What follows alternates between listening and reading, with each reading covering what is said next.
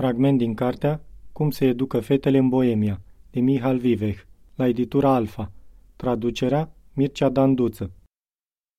Când tânărul profesor de gimnaziu din povestirea lui Cehov, Omul în carapace, vine într-o zi la școală cu bicicleta, colegul său mai vârstnic Belikov se arată extrem de revoltat.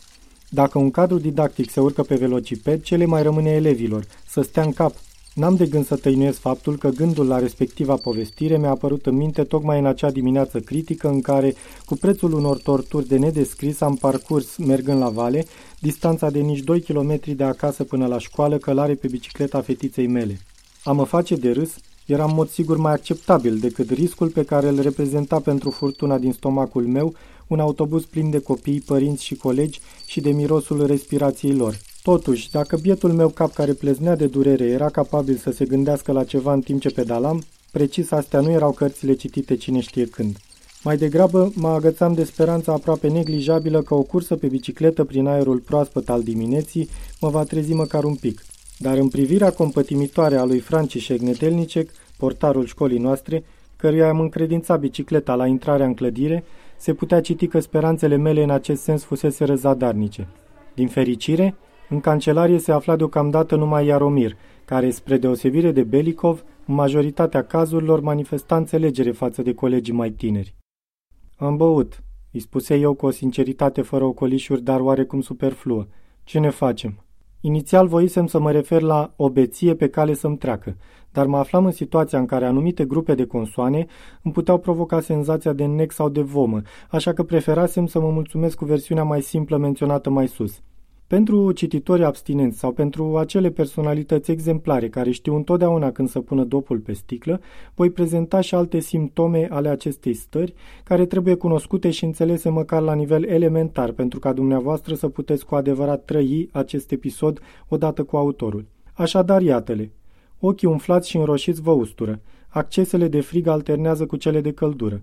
Vi se moaie genunchii. Aveți o stare generală de slăbiciune, senzație de vomă, limba acoperită cu un fel de înveliș cleios și urât mirositor, sentimentul că sunteți vinovat și tendința obsedantă de a vă lua angajamente pentru viitor.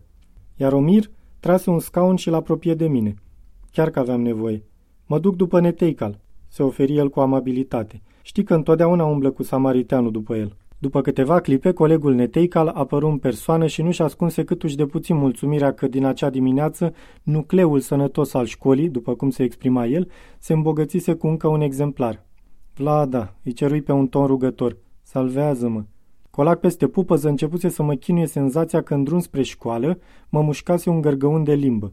De azi nu mai beau niciodată, îi anunțai pe cei doi deschizând gura cu mare greutate. Nu, Huli, reacționă Vladimir. Îmi înclină ușurel capul spre spate și îmi picură nu știu ce în ambii ochi. Ustura cumplit. Deja e mai bine, pretinse Aromir. Un artist trebuie să bea, pentru că vede lucrurile mai în profunzime decât ceilalți, observă Vladimir. Dar acum nu văd nimic. Din potrivă, un artist vede prea multe. Era evident că nu se știe din ce motiv Vladimir se considera membru al categoriei artiștilor. Fiindcă vede de două ori, explică Iaromir. Până la ora 8 mai erau 20 de minute. În primul rând, este esențial să te plimbi, începu Vladimir să mă instruiască dizolvând un praf alb într-un pahar cu apă. Să mergi, să te miști, să te plimbi printre bănci. În al doilea rând, să ții geamurile deschise. În al treilea rând, să nu vorbești, că dacă te hiperoxigenezi, s-a terminat. Pentru o clipă, ochii se întunecară sub vălul vreunei amintiri neplăcute. Bea chestia asta, îmi porunci. Crezi că e în stare? își făcu griji Aromir. Este, răspunse autoritar Vladimir. Bea și astupă nasul. Închizând ochii, turna în mine conținutul paharului. Fu o chestiune de secunde, poate cinci, în cel mai bun caz șase, în niciun caz mai mult. Țâșnici din scaun, din două sărituri ajunsei la fereastra deschisă și vomai tot ce aveam în mine. În cancelarie se făcu deodată liniște. Eu mă ștergeam pe gură. Vladimir își drese glasul. Super, decretă el. Te-ai scos. Optimismul lui mi se păru fals.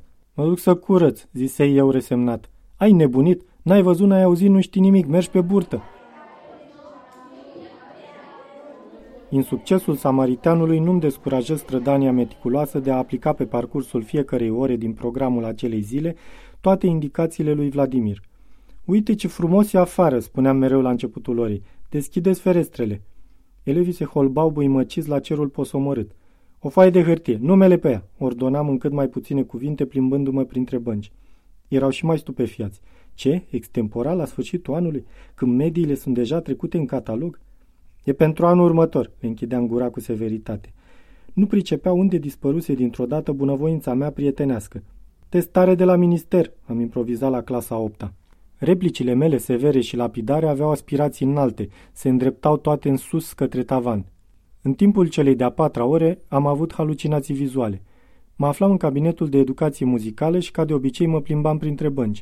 La un moment dat, ridicând involuntar ochii către peretele din fund, în locul familiarului citat Muzica e graiul sufletului, am citit stupefiat o afirmație nu tocmai similară. Suflatul e muzica raiului. Iul final avea un aspect grafic mai degrabă neprofesional.